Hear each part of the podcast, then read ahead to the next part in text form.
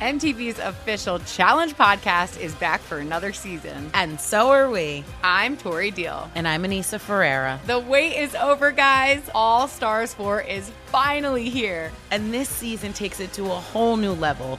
Old school legends, modern power players, and ex lovers are all competing in Cape Town, South Africa for the prize of $300,000. And we're going to be right here along with you fans, covering every episode on the podcast. Listen to MTV's official Challenge podcast on the iHeartRadio app, Apple Podcasts, or wherever you get your podcasts. I'm Saleha Mohsin, and I've covered economic policy for years and reported on how it impacts people across the United States. In 2016, I saw how voters were leaning towards Trump and how so many Americans felt misunderstood by Washington. So I started the Big Take DC. We dig into how money, politics, and power shape government and the consequences for voters. With new episodes every Thursday, you can listen to the Big Take DC on the iHeartRadio app, Apple Podcasts, or wherever you get your podcasts. The Big Take from Bloomberg News brings you what's shaping the world's economies with the smartest and best informed business reporters around the world. We cover the stories behind what's moving money and markets and help you understand what's happening, what it means, and why it matters every afternoon. I'm Sarah Holder. I'm Saleha Mohsin. And I'm David Gura. Listen to the big take on the iHeartRadio app, Apple Podcasts, or wherever you get your podcasts. If you love sports and true crime, then there's a new podcast from executive producer Dan Patrick and hosted by me, Jay Harris, that you won't want to miss. Playing Dirty Sports Scandals. Each week, I'm squeezing the juiciest details from some of the biggest sports scandals ever. I'm talking Marcus Dixon, Olympic gymnastics, Cain Velasquez, salacious Super Bowl level scandals. Join me on the dark side of sports by listening to Playing Dirty Sports Scandals on the iHeartRadio app, Apple Podcasts, or wherever you get your podcasts. This is The Edge with Jonathan Von Tobel and Matt Youmans on VSIN, the Sports Betting Network. What's up, folks? Welcome in. It is The Edge here on this Monday on VSIN, the Sports Betting Network. Jonathan Von Tobel with you here today. We got a good show on tap. Coming up in about 30 minutes, Ben Brown's going to be with us from Pro Football Focus. We spend so much time talking about who's going to win the Super Bowl, teams that are going to make it to the playoffs, teams going over the win total. We're going to do a little bit differently with Ben. We're going to talk about some of the worst teams in the National Football League, and I've got a contender for worst record in the NFL that we'll talk to Ben Brown about coming up in 30 minutes from now. But we begin, of course, with the National Football League, as we have been trying to do here on the show, but also because we do have the news. If you've been buried under a rock, first, welcome to the daylight. Second, we do have some news in the National Football League, and that, of course, is Deshaun Watson's suspension recommendation has been handed down. Watson was handed a six game suspension. Now, here's the deal, and this is what we should probably clear up a little bit because there was a lot of reaction like, cool, we're done. That's it. Six games. We move on from here. Well, there's a process to this whole thing.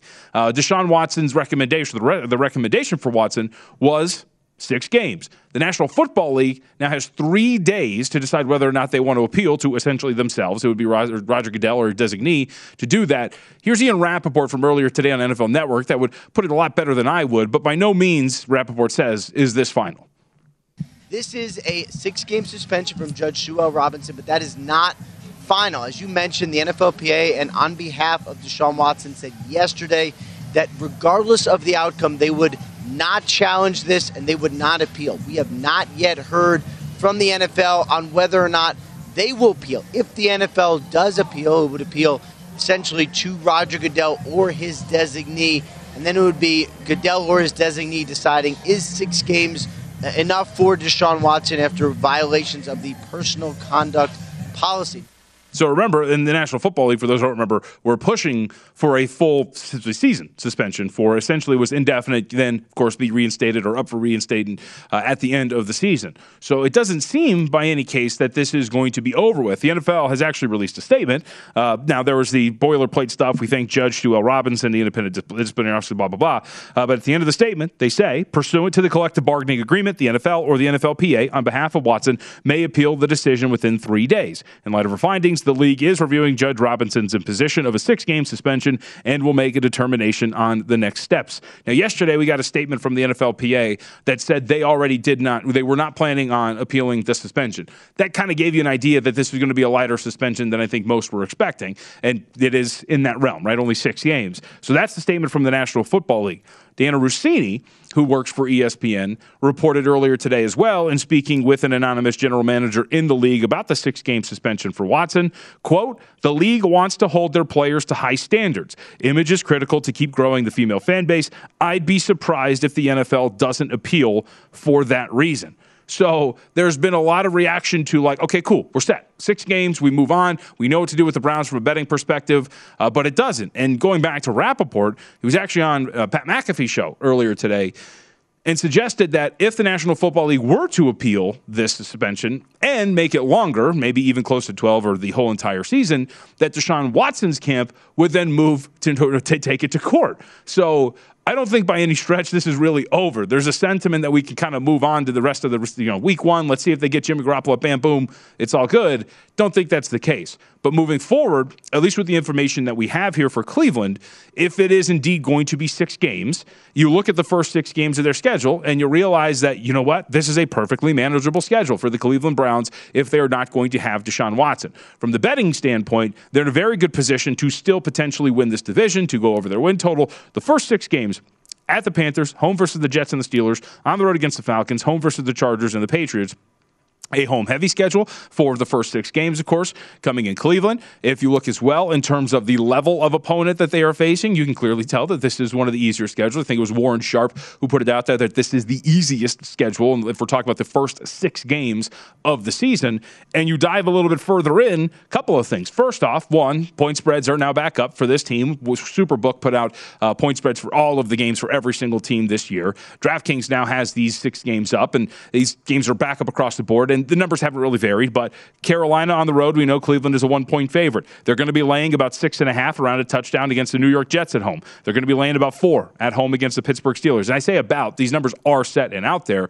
I say about because things change from week to week, right? If they lose a game against the Panthers, their power rating will take a dip, so it might change. But as of this point right now, we're talking about a four point spread at home versus Cleveland on the road against Atlanta, sitting around a three point spread in favor of Cleveland. Back home against the Chargers, home underdog of around two points. And then at home against New England, Cleveland around a field goal touch, or excuse me, a field goal favorite. The other interesting aspect about this, it's not just the fact that it's an easy schedule or the fact that they're favored in the vast majority of their games. How about this? Five of the six opponents for Cleveland ranked 15th or worse last year in rush defense DVOA by Football Outsiders metric, and four of them, the New York Jets, the Pittsburgh Steelers, the Atlanta Falcons, and the Los Angeles Chargers, ranked 26th or lower against the run. If we're talking about efficiency against the run from a defensive standpoint, so all of these things put together you look at the AFC North, if we're again running with the assumption that six games will hold, which I'm not entirely sure that's going to be the case and what's going to happen from there, this not only sets up really nicely for them, I mean, they're going to be a team that is in contention to go over their win total because Jacoby Brissett won't have to do that much against some of the worst run defenses in the NFL and a team that already prides itself on running the ball. And on top of that, you're talking about a team that's in the range of about plus 240, depending on where you shop to win their division. Uh, this is not by any means a team that should be counted out when it comes to the AFC North, if this is indeed what we're going to be looking at here for the Cleveland Browns. So, again, just to reiterate, NFL's got three days to appeal this. We already know that the NFLPA won't. So, we'll see what comes of that. And this is just speculation on my part, but we also seen, too, if this thing goes to court, does that mean that this gets stayed? And who knows what happens at the beginning of the year after that? So, again, the recommendation has been handed down six game suspension, no fine. We'll see if that's going to be the case. And uh, are those, those updated odds, huh? Can we throw those up from BetMGM? Three to one uh, to win the AFC North. Again, if we're talking about just six games in one of the more manageable first six games of the NFL season, if you're talking about that from a purely betting standpoint, it would not be surprising to see the Cleveland Browns with a victory, with a victory, uh, with a record of about four and two through the first six games, maybe three and three, but even three and three would be a victory given how good the division is. Okay, 225. Thanks, Santos. So yeah, plus 225, still in that around that range. Three to one would be kind of a gift. That'd be very much worth looking at. But still, the Browns get out of there three and three, four and two. Perfectly manageable, especially a six game stretch that does not include a, a divisional opponent, uh, which is obviously a really big deal. So, with that, we move on because it is game week. As Pritch said, Hall of Fame game comes up later today. Jacksonville is going to take on the Las Vegas Raiders in Canton, Ohio. Raiders had their last practice today before they head out to Canton. And we've had some movement here, and I think this is a pretty interesting game. Uh, there's a couple of spots that now have the Jacksonville Jaguars as a one point favorite. DraftKings is one of those here at the South Point. We're down to pick with a total of 32 and a half. Uh, that move comes on the heels of some really vague comments that the Raiders aren't going to be playing anybody. I figured because it's the preseason, not even like like Super Week One, I guess you want to call it. We call it Week Zero, the preseason. Uh, right, it's the extra preseason game, Hall of Fame game. Rarely you see anybody in terms of starters, and if you do, it's three handoffs and then you get out of there. Uh, but Jacksonville is now moving to be the favorite in the spot, and I think when you look at this game overall, one think Jacksonville is the side. But the other part of this is when you evaluate preseason games, we always talk about this, right? Information is always key. So information will move these lines. You will see massive swings depending on what we learn about rotations and who's going to play and who's not.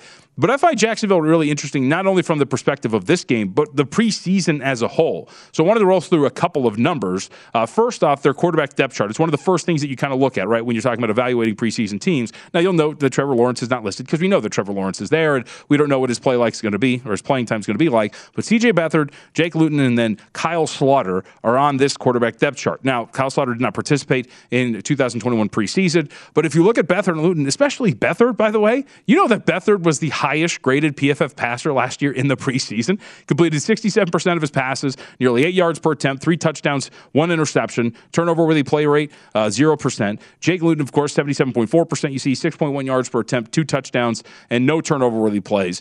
And the reason why I wanted to throw this up there is because, again, depth is very important. I think Jacksonville's actually got some really good, intriguing quarterback depth when it comes to the preseason.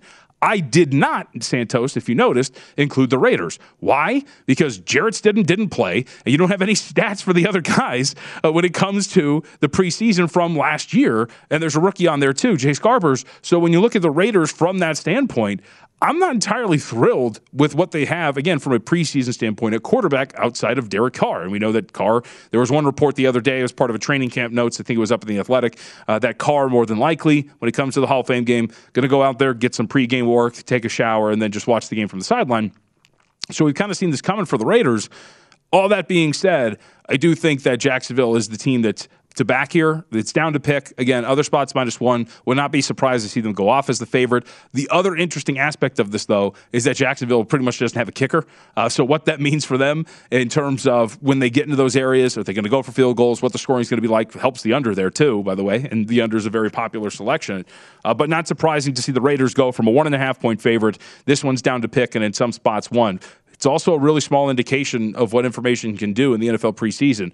But I'd also look at Jacksonville in the preseason as a whole. I think it's a team like kind of like Las Vegas. Excuse me, I had a dry throat. I was getting choked up. Um, kind of like Las Vegas when it comes to right implementing a new system and a new coaching staff, uh, but with intriguing quarterback depth and dare we say, proven preseason quarterbacks. And we have those, right? Cooper Rush for a while has been like a preseason darling when it comes to NFL preseason bettors. Beathard was awesome, and he was dealing with a groin injury around OTAs. It does seem like he's going to be fine and ready to go. Uh, but if you have Beathard, you have Luton, and you have Sloter, who Sloter, by the way, a few years ago actually had some really good preseason games himself. I think Jacksonville is going to be a team to back in the preseason uh, once we get along. And of course, by game to game scenario if we get more information on how they're going to handle those. So, all right, with that, we move on. Uh, we got a lot to get to on the show. Coming up next, we have the Edge preseason top 40 poll. We got two teams to unveil for you.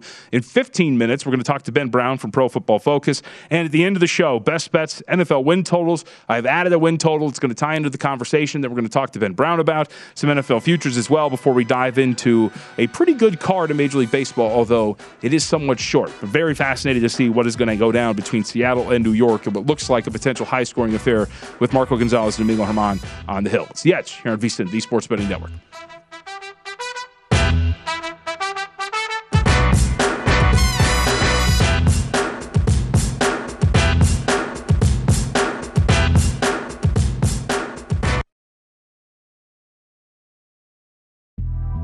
The Big Take from Bloomberg News brings you what's shaping the world's economies with the smartest and best informed business reporters around the world. Western nations like the U.S. and Europe. Mexico will likely have its first female president. And then you have China. And help you understand what's happening, what it means, and why it matters. He'll get his yo yos to Europe in time. But the longer this drags on, the more worry he's getting. They knew that they needed to do this as fast as they possibly could to get a drug on the market as fast as they could. I'm David Gura. I'm Sarah Holder. I'm Saleha Mohsin. We cover the stories behind what's moving money and markets. Basically, everyone was expecting, if not a calamity, certainly a recession. But the problem is that that paperwork, as our reporting showed, is fake. As someone who's covering the market, I'm often very worried about an imminent collapse. So I'm thinking about it quite often. Listen to the big take on the iHeartRadio app, Apple Podcasts, or wherever you get your podcasts. I'm Saleha Mohsin, and I've covered economic policy for years and reported on how it impacts people across the United States. In 2016, I saw how voters were leaning towards Trump and how so many Americans felt misunderstood by Washington. So I started the Big Take DC. We dig into how money, politics, and power shape government and the consequences for voters. It's an election year, so there's a lot of focus on the voters that TikTok is reaching. The initial reaction is like, oh, things are looking so resilient. I don't want to be too pessimistic, but I just don't see the political will down in Washington right now to, to change their tune. I think the American electorate has been signaling that it expects a rematch of the 2020 election. These are unprecedented times. With new episodes every Thursday, you can listen to the Big Take DC on the iHeartRadio app, Apple Podcasts, or wherever you get your podcasts. MTV's official Challenge podcast is back for another season. And guess what? So are we. Just in case you forgot, I'm Tori Deal. I'm a six time finalist and a challenge champion. And I'm Anissa Ferreira, and I've been gracing your screens for the last two decades. I am a veteran challenger and challenge all star. And speaking of all stars, All Stars 4 is finally here. I'm going to be honest, I literally thought this day was never going to come. Well, the challenge gods have answered our prayers, and we're going to be right here along with you fans covering every episode on the podcast. And this season takes it to a whole new level. Old school legends, modern power players, redemption seekers, and ex lovers are all competing in Cape Town, South Africa for the prize of $300,000. Anyone can win, relationships matter, and only one All Star will claim the title of Challenge Champion. Listen to MTV's official Challenge podcast on the iHeartRadio app, Apple Podcasts, or wherever you get your podcasts. From LinkedIn News, I'm Jesse Hempel, host of the Hello Monday podcast. In my 20s, I knew what career success looked like. In midlife, it's not that simple. I've been a journalist for two decades, writing cover stories for Business Week, Fortune, and Wired. And now, every Monday, I bring you conversations with people who are thinking deeply about work and where it fits into our lives. Like Microsoft CEO Satya Nadella on growth mindsets. The learn it all does better than the know it all. Or MacArthur Genius winner Angela Duckworth on talent versus grit. Your long term effort and your long term commitment are surprisingly important. Each episode delivers pragmatic advice for right now. Listen to Hello Monday on the iHeartRadio app, Apple Podcasts, or wherever you get your podcasts. This is The Edge on VSIN, the Sports Betting Network. College Football Guide is out now, folks. Start your football season on the right foot with expert profiles of all 131 teams, including team trends, power ratings, and over under recommendations. Plus, our best season win total bets, Heisman hopefuls, and playoff predictions. The only way to get access to this year's football betting guide is to become a VSIN All Access subscriber. Sign up early, and for a discounted $175, you receive the college and football betting guides along with full VSIN access all the way through the Super Bowl, or join us for $40 a month and see everything VSIN has to up your betting game. Go to vsin.com slash subscribe for all your options and become part of the sports betting network. I was going to say part of the family. It's like, oh, wow, it's really nice. Really nice. All right, it is the Edge here on VSIN. Speaking of the Edge family, at least, uh, Matt Youmans, he's out for today. He'll be back tomorrow uh, after a very, very deserved four week, four day, four week, uh, four day weekend uh, for Matt, who I won't reveal his location. I don't know if he's comfortable doing that in any way whatsoever. Uh, all right.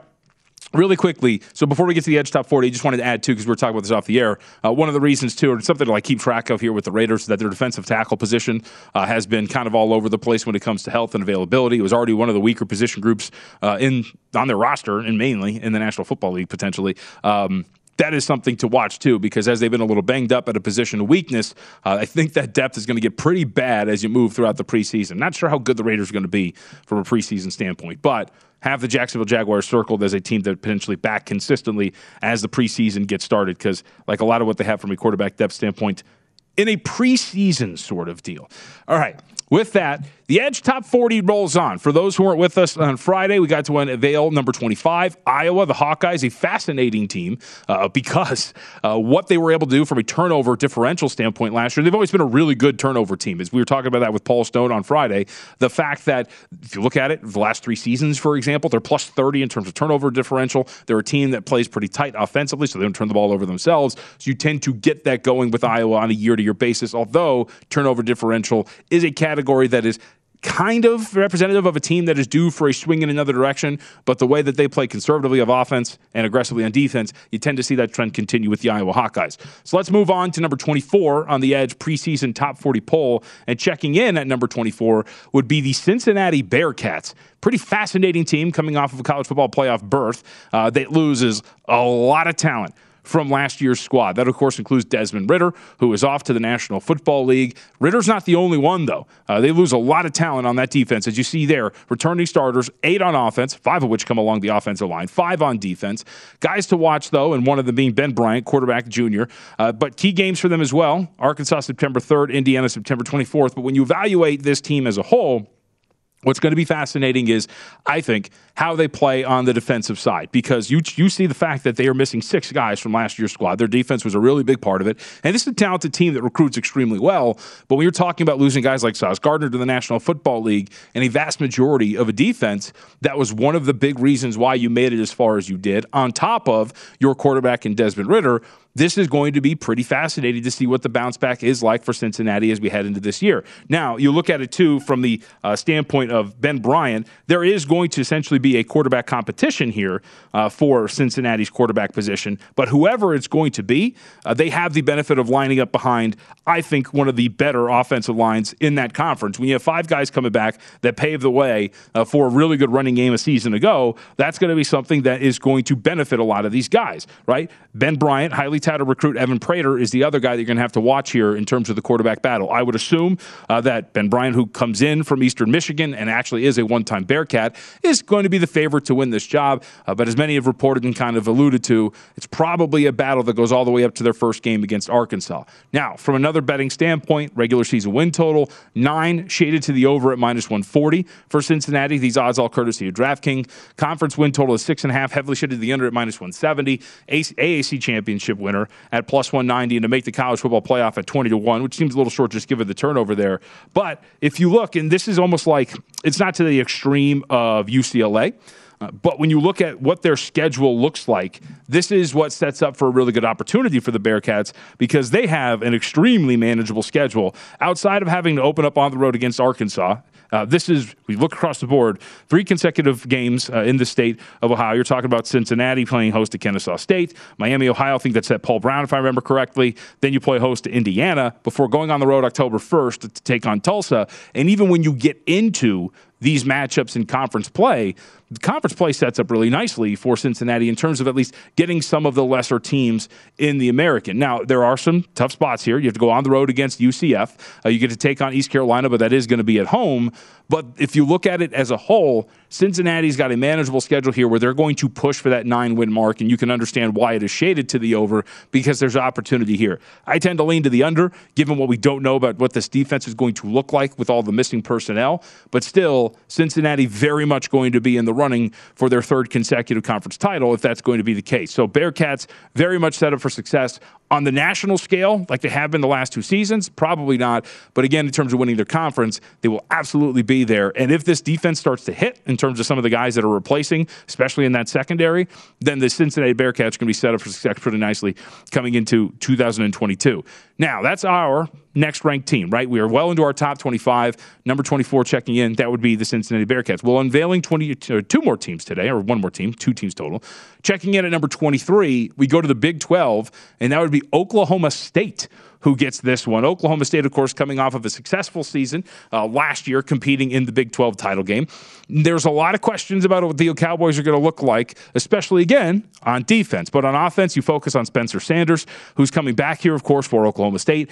Eight guys overall coming back of this offense. There shouldn't be much of a drop off there, but you do wonder with so much missing personnel defensively for a team that was really solid a season ago, what that's going to look like in terms of playing on that end of the ball. But it doesn't seem to be a ton of dynamic offenses in the Big 12, so maybe they're going to help out there. But Sanders is, I think, a little bit of a wild card. If you look at Spencer Sanders from last year, the term for Spencer Sanders has kind of been uh, erratic, if you will, in terms of his play.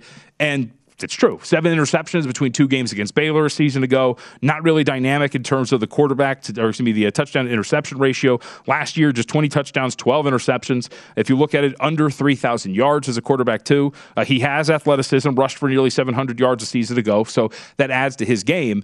But what's uh, what Spencer Sanders in this offense looks like, and if he's going to start to even out, and I would say distance the gap between touchdowns and interceptions as he enters another year here with Mike Gundy, it's going to be a question. By the way, uh, if Spencer Sanders goes down, you don't love the quarterback depth behind him, which includes Mike Gundy's son. And um, I don't think they've thrown a pass, if I remember correctly, in Division One football. But Oklahoma State checks in at number 23, given what they have coming back on offense. And if you look at them too, from a win total and betting standpoint, eight and a half shaded to the under at minus 125. Conference win total of five and a half shaded to the over at minus 135. Big 12 championship winner, well, that's plus 550, and to make the college football playoff at 12 to one. I'm not the biggest fan of Oklahoma State coming into this year in the Big 12. I talked about this on the Sunday show a couple of days ago that if you were evaluating the Big 12 and you were going um, different spots other than Oklahoma or Texas to win this thing, for me, it was going to be Baylor as opposed to Oklahoma State. Again, I, I want more out of a Spencer Sanders type. Like it's solid. I think a baseline to play, what you get from them in terms of your quarterback position, but I think you want more. Um, dynamic quarterback play at times from Spencer Sanders and a guy who has, of course, a tendency to turn the ball over against some better defenses. And here's the other part about this, too. If you look at their schedule in terms of Oklahoma State football and what they're going to be able to do this year, there is some opportunity for a really hot start. But then once you get into conference play, where I believe the Big 12 is going to have a ton of parity, I think that's where the questions begin as to pushing for, you know, nine, ten wins if you're betting this thing over. But opening up against Central Michigan and Arizona State, Arkansas Pine Bluff, uh, those are three games which Oklahoma State should win and get off to a 3 0 start. But then it ratchets up immediately. Two of the next three games at Baylor, at TCU. TCU, of course, a team that's got 18 starters back from last year. Sonny Dykes entering his first season. A really intriguing team, I think TCU is. A home game against the Texas Tech squad that some have labeled as a feisty upstart type of squad, I guess, if you will. Uh, and like the road spots in the Big 12 play for Oklahoma State are pretty tough, right? It's Baylor, it's TCU, Kansas State we'll maybe even throw Kansas in there. A lot of people think Lance Leipold's going to have this team going in the right direction. Oklahoma, this is a schedule that I don't really think sets up very nicely for Oklahoma State when it comes to going over the win total, especially when you consider that a lot of these games they look like on the surface are going to be coin flip spots for the Cowboys, right? Especially those road games where uh, that's going to be pretty tough and more than likely, except for the Kansas game, you would think they're going to be underdogs in every single one of those contests. So Oklahoma State, well, they have some good personnel coming back, specifically on offense. I do think that this is going to be one where I'm, I'm looking to bet them under the total and not not look for them to have success when it comes to Big 12 play. So. Preseason college football top 40 here on the edge. We are through number 23. The two teams we unveiled today, number 24 Cincinnati, number 23 Oklahoma State. I actually I'm fascinated by this cuz I don't have access to like our final poll. So I have no idea what these teams are until Matt sends them over the night before. So I'm learning with everybody else the same way. Uh, the Edge preseason top 40, they're rolling on, we'll have, uh, what are we doing, two more tomorrow? Do you know? I think we're doing eh, one more. Okay, we'll do one more tomorrow, uh, unveiling number 22 as we get into the top 20. All right, on the other side, let's get back to the National Football League. Uh, I want to talk about some of the worst teams in the NFL. I'm pretty fascinated by that just because teams are not as bad as you really think they're going to be. So we'll talk about some of the lower power rated teams. And my candidate for worst record this season in the National Football League, we'll ask Ben Brown of PFF next.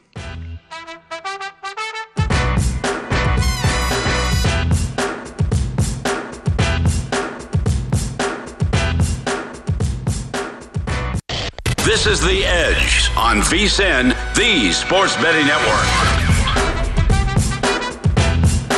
Ice cold beers, cold hard cash. Join the action on the pitch with the Heineken 2022 Soccer Prediction Challenge. Compete in 20 free to play pools this season for your shot at a share of $100,000 total cash prizes. Head to DraftKings.com slash Heineken now to start your run at victory. Heineken, beer made better. 21 and over only. Terms and conditions and other eligibility restrictions apply. See DraftKings.com for details and please drink responsibly. It is the edge here on VSIN, the Sports Betting Network. We roll on today. Matt Youmans will be back tomorrow.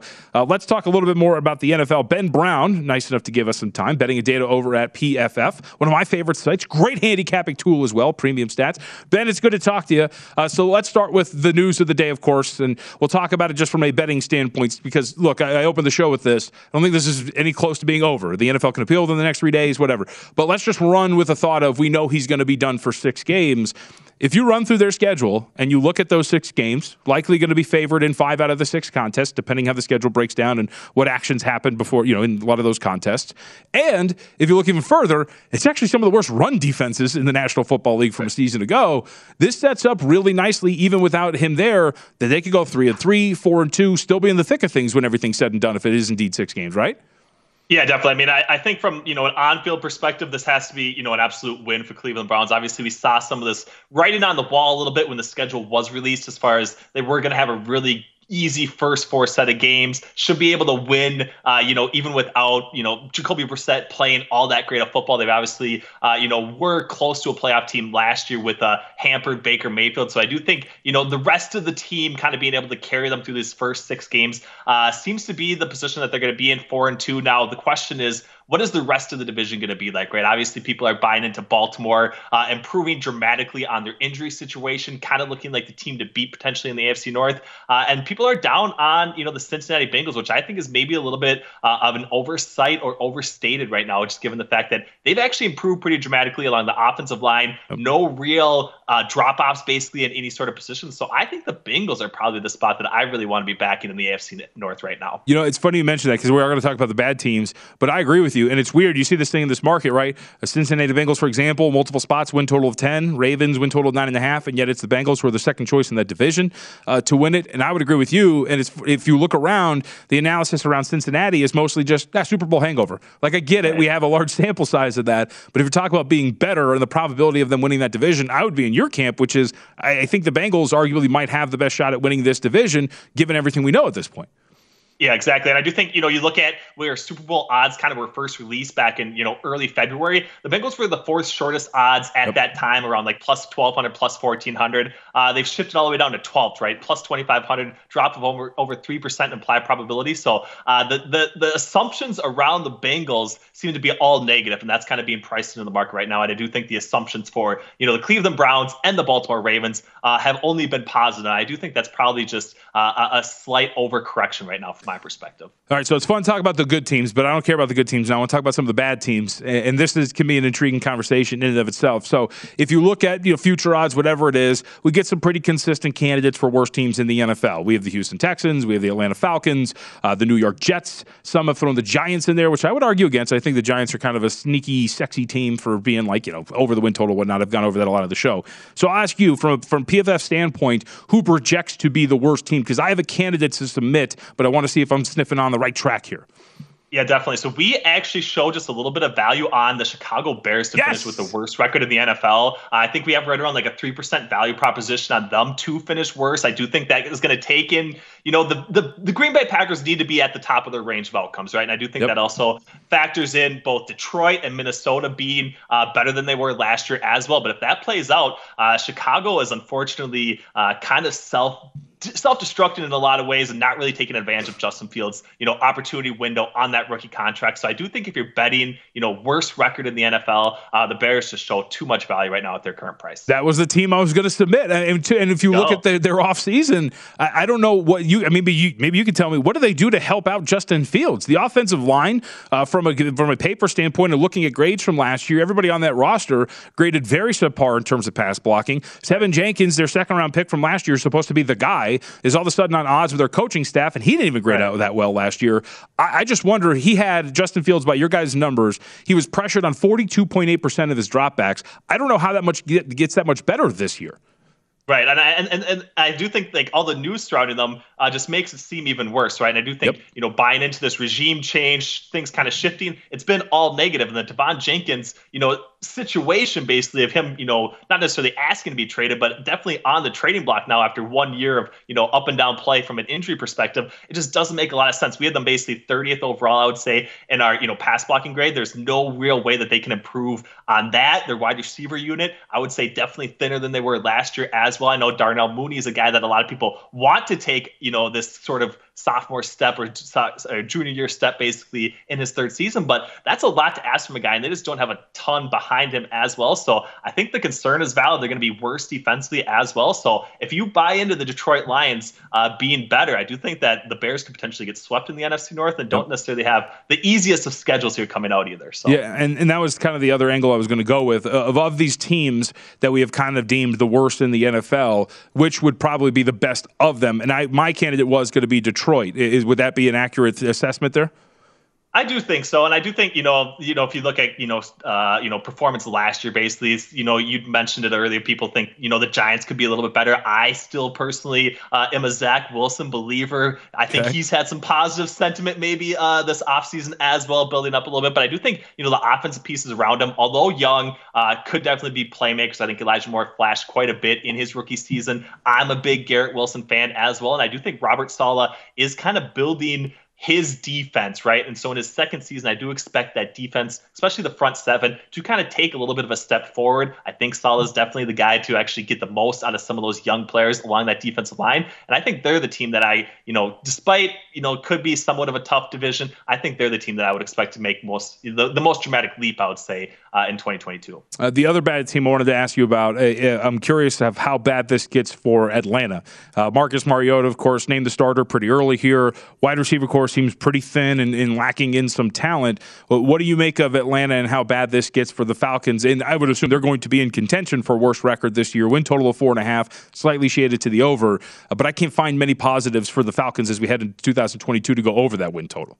Yeah, yeah, I definitely agree with you. I do think you know the one positive could be Desmond Ridder starting by you know week eight, week yep. nine, uh, week ten sort of situation, finding out what he's actually capable of, uh, getting some playmakers around him. I do think if they actually you know uh, make amends with Calvin Ridley, he's back in 2023. They do have a pretty dynamic uh, receiving unit. If Drake London is as good as advertised here early on as rookie, they do have Kyle Pitts as well. So I do think you know looking out into the future, maybe they're a team that can kind of rebuild quickly, especially if they did hit on you know Desmond Ridder being kind of that guy at quarterback, at least you know somewhat in the same sense of like a Jalen Hurts type player. If they can kind of figure him out to be like that. Maybe there's a window on his rookie deal uh, where the Atlanta Falcons could be successful, but I do think that's a lot pending on Desmond Ridder. So not a lot of you know bright upside or outlook for the Atlanta Falcons in 2022. So uh, last year, I think one of the things that was a, a, really good betting angle, and we know that actually was, I would say, I think uh, the Lions covered 64.7 percent of their games last year. Right, they went 11 and six in the regular season ATS.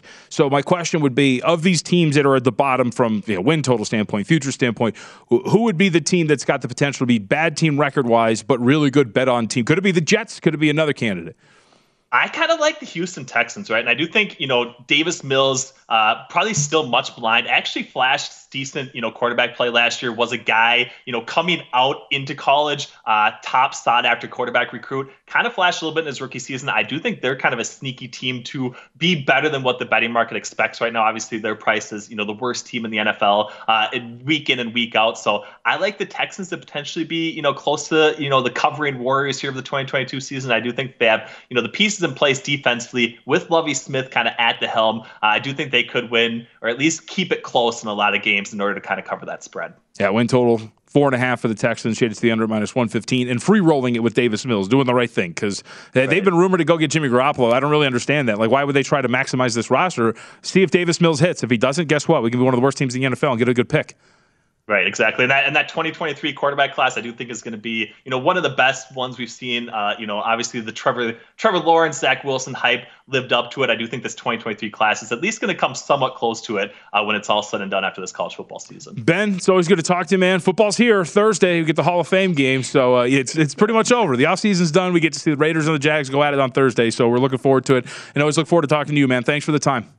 Thanks. Have a great show, JVT. Appreciate it, man. Ben Brown again, Pro Football Focus, the spot, and uh, can't. I mean, I don't get paid for it, but still, uh, I would say that one of the tools that has helped me out the most in terms of football handicapper, their statistical database, along with uh, others like Football Outsider, very much a big help for me as a handicapper. All right, let's take our break here. Uh, so we're going to kind of tie in what we're talking about here with some of the worst teams in the NFL because uh, they did add a win total, and it's a different way. You know, there's different ways to attack this whole thing with Chicago because I don't really like the Bears a lot, like in any way whatsoever. And the crappy part about it is you don't think it really has anything to do with Justin Fields. It has everything to do with the team that really failed to build around him in this offseason. So we'll go over the details of that uh, because we have an addition on the NFL win totals. We'll also go over everything when it comes to futures for the National Football League that I've got up to this point and our first bet of the 2022 NFL season. Man, football is here. It begins on Thursday.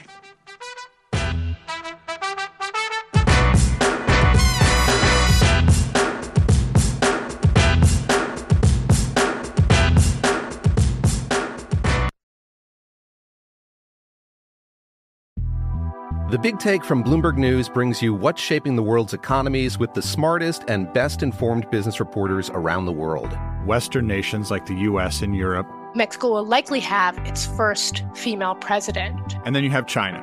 And help you understand what's happening, what it means, and why it matters. He'll get his yo yos to Europe in time. But the longer this drags on, the more worried he's getting. They knew that they needed to do this as fast as they possibly could to get a drug on the market as fast as they could. I'm David Gura. I'm Sarah Holder. I'm Saleha Mohsin. We cover the stories behind what's moving money and markets.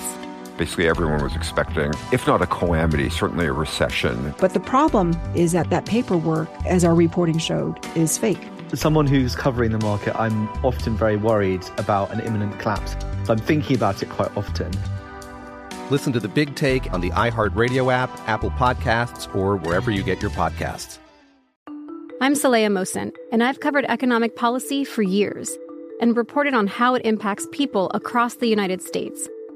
In 2016, I saw how voters were leaning towards Trump and how so many Americans felt misunderstood by Washington. So I started the Big Take DC. We dig into how money, politics, and power shape government and the consequences for voters. It's an election year, so there's a lot of focus on the voters that TikTok is reaching. The initial reaction is like, oh, things are looking so resilient. I don't want to be too pessimistic, but I just don't see the political will down in Washington right now to, to change their tune.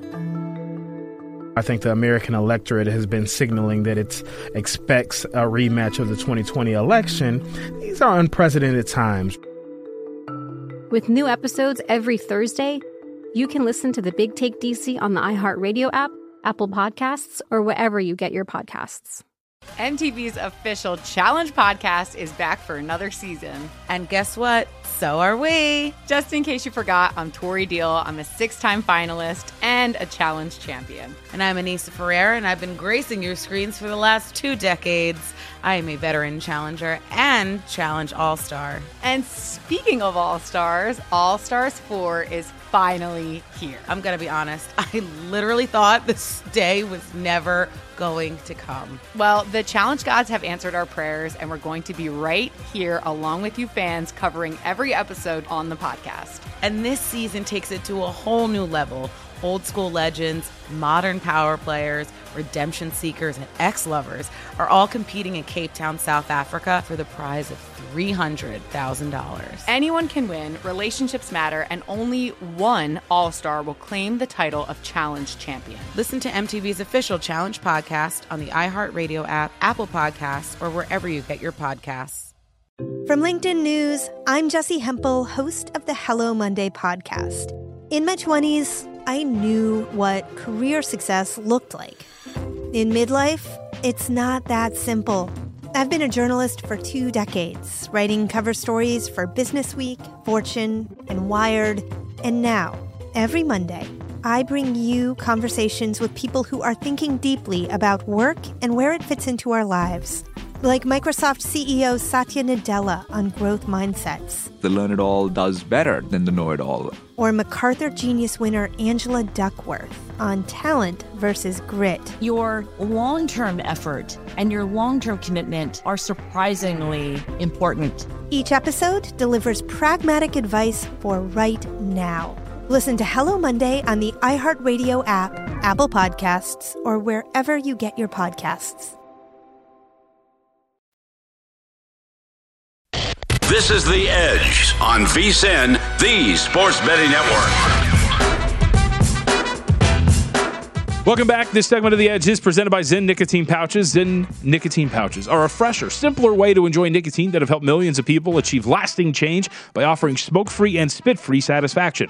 Zyn understands there isn't one right time to make a change. Everyone's timeline is a little different. Everyone's on their own journey, but whenever you feel like you're ready to take that first step toward change, Zyn will be there for you. Check out Zyn Nicotine Pouches at Zyn.com. That's Z-Y-N.com. Warning, product contains nicotine. Nicotine is an addictive chemical.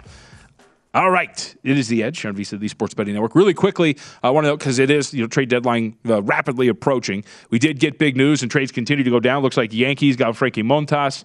Uh, let's see, we Josh Hader, of course, on the move as well to the Padres. Angels being reported uh, to keep Shohei Ohtani on the deadline. You want to know why I know all this? Because I went to the VSIN website where we have a live blog being run by one Adam Burke, who is breaking down everything from a trade deadline standpoint. So if you want up to date information on how the trade deadline is impacting betting odds, hit up vsin.com, go to the MLB section, or it's at the front page too. 2022 MLB trade deadline, quite the piece that you're going to want to check out up on the website or on the VSIN app. We don't promote the app enough, huh? Check out the app, download that, be a subscriber.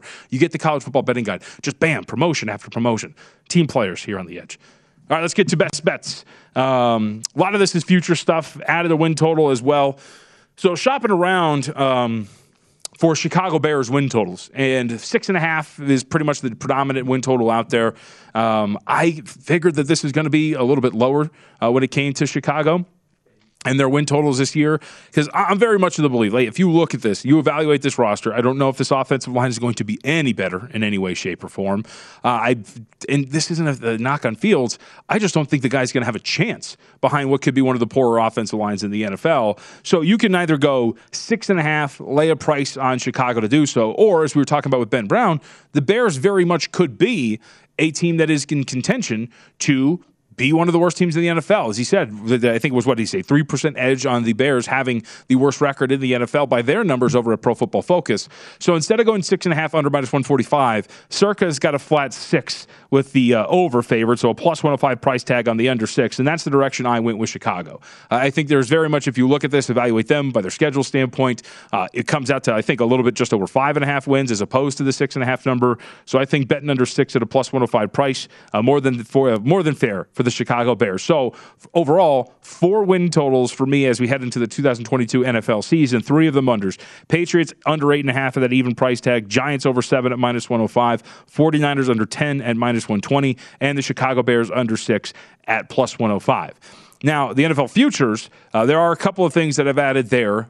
Two offensive rookie of the year bets, uh, as well as I do have that. T- I think I've talked about this on the air, but I do have the Colts 30 to 1 Super Bowl ticket, like the day before they got Matt Ryan, where it seemed like that was going to be the case. Uh, but two offensive rookie of the year candidates for me to add to the portfolio. There's Skyy Moore over at Circa as well uh, to win offensive rookie of the year. That 14 to 1 is still available. And a majority of other shops, we're still talking about like 9, 10 to 1, something like that. But Skyy Moore for Kansas City, I think, is a very, very viable candidate to win offensive rookie of the year in that wide receiver room, looking for some depth. I think Mecole Hardman is probably on his way out, at least in terms of, I shouldn't say like from the team, but in terms of regularly contributing uh, as a starter. I think it's going to be more Skyy Moore than anything else. If you read reports, they really like what Skyy Moore brings to the table. Very good candidate there. It's going to be Skyy Moore, 14 to 1 to win Offensive Rookie of the Year, and Rachaad White to win Offensive Rookie of the Year at 40 to 1. Tampa Bay Buccaneers running back, who, as we talked about, in a really good situation for the Buccaneers, behind Leonard Fournette, who came in a little bit overweight. I think he's got the skill set that Tom Brady's going to like. And you do wonder with the, I would say, emerging thinness of the interior of the offensive line for Tampa Bay, if that opens up more opportunities for a back out of the backfield. Tom Brady loves his backs out of the backfield. And I think Rachaad White, who by all indications people in Tampa Bay really love the guy, both fan and uh, executive and coaching staff alike. Thinks it sets up pretty nicely for Rachaad White to win Offensive Rookie of the Year, at least at that price. And again, if you shop around, you can get 40 to 1. That was at BetMGM. Circa is over up, uh, it's got him at like 22 to 1, 23 to 1. So there's some spots a little off market at that 41 price tag, I believe. And so I'm going to back Rachaad White to an offensive rookie of the year at 40 to 1. Also, I mentioned the first bet of the NFL season. Uh, I will back Jacksonville to um, go over, I can go over, to take the. Um, Hall of Fame game, essentially. They're at pick pretty much in a lot of spots. There's also some minus ones out there in favor of Jacksonville. I believe that Jacksonville is going to go off as a small favorite here. So give me Jacksonville pick in the Hall of Fame game for the first side of the 2022 NFL season. Very, very excited. All right with that, Major League Baseball, last couple of minutes, couple of games to go over. Uh, first off, Seattle and New York, fascinating series between these two. It's going to be excited, uh, but not exactly a pitcher's duel to get us started here between the Yankees and the Mariners. You get Domingo German on one side, you get Marco Gonzalez on the other. And can I just say, this is why uh, it is beneficial to kind of look at these numbers and the underlying statistics for some of these guys. Uh, we've talked about this a couple of times on this show, and I know I brought it up on Primetime Action uh, the day that I was on with them.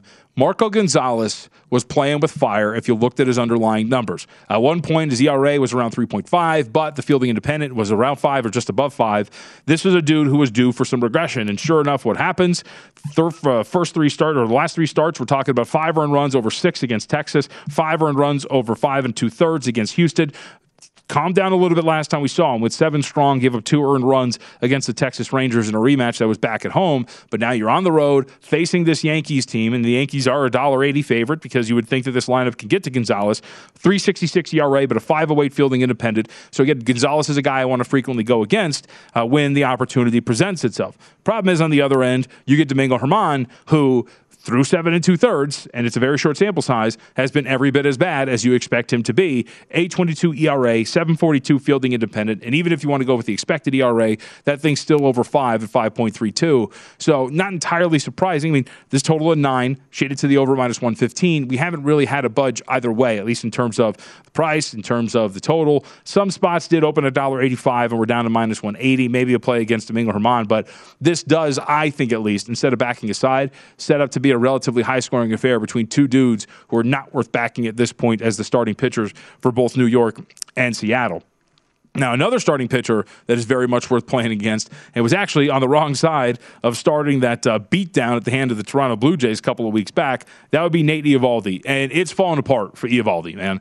The velocity is down. He doesn't look like the same guy. His underlying numbers were telling you that there was something coming for him. And sure enough, his last two starts, he gives up the nine earned runs against Toronto, gives up four earnings against Cleveland the start after that. He has been a nightmare. And the Astros here are a dollar seventy favorite against him. They're going to send out Luis Garcia today as well. And we have seen a little bit of move toward Boston here. It actually opened up minus 175 in some spots, down to minus 170. Total of eight down to about seven and a half, shaded to the over at minus 115. So double check to see if maybe, uh, could you double check, Santos, see if I missed a pitching change for potentially Houston? Um, not that this is like drastic moves, but if you look at the way that the Red Sox pitcher, Eovaldi, has been pitching, uh, it is not a game in which uh, would scream, hey, man, let's bet this thing under the total and back a little bit the Houston Astros in this spot. So Luis Garcia, you can make the argument, and maybe this is part of it. 381 ERA, 416 fielding independent, if that's going to be the case. But and he's had a small problem with home runs. You'd put that out there too. And I say small, 1.5 home runs every nine innings, uh, but not anything that would be worth a move in the direction of the Boston Red Sox, specifically just with how poorly Nate Eovaldi has been pitching at this point. He's been absolutely on fire, but in a really negative way uh, for the Boston Red Sox. All right, with that, last matchup here to watch and this would be Los Angeles Dodgers taking on the San Francisco Giants. Giants, of course, as we know, uh, we have seen now this kind of thing is, uh, I wouldn't call it a tailspin now. It's kind of even out a little bit here, but the Giants, of course, uh, fighting for about a 500 record when the season comes to an end. We'll see if that's the case. Endured that losing streak uh, a little bit back, and now San Francisco in a rivalry spot here. Won their last two games. They're sitting at 500 right now. Um, and you would expect maybe a little bit better play. They do have a solid run differential for a 500 team at plus 31, but you get Logan Webb tonight against Andrew Heaney.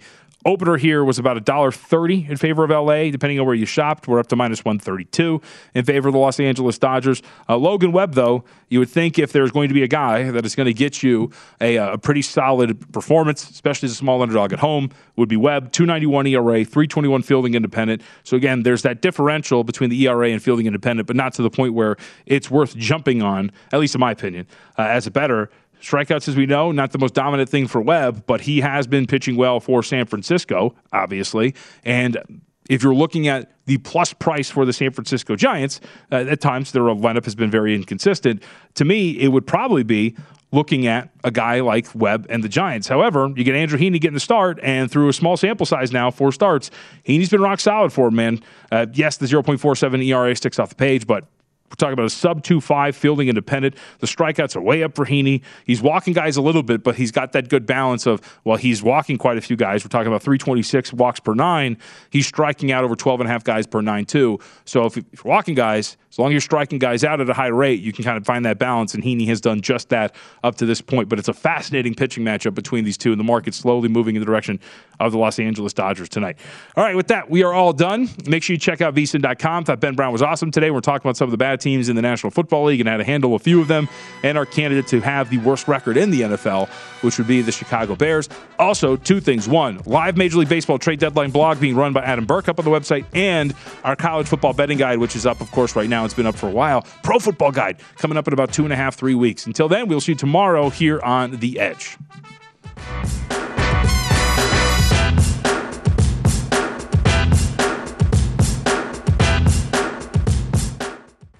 MTV's official Challenge podcast is back for another season. And so are we. I'm Tori Deal. And I'm Aneesa Ferreira. The wait is over, guys. All Stars 4 is finally here. And this season takes it to a whole new level.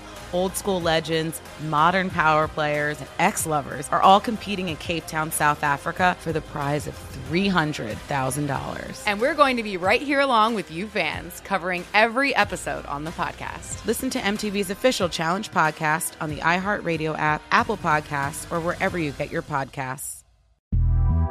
The Big Take from Bloomberg News brings you what's shaping the world's economies with the smartest and best informed business reporters around the world. We cover the stories behind what's moving money and markets. And help you understand what's happening, what it means, and why it matters every afternoon.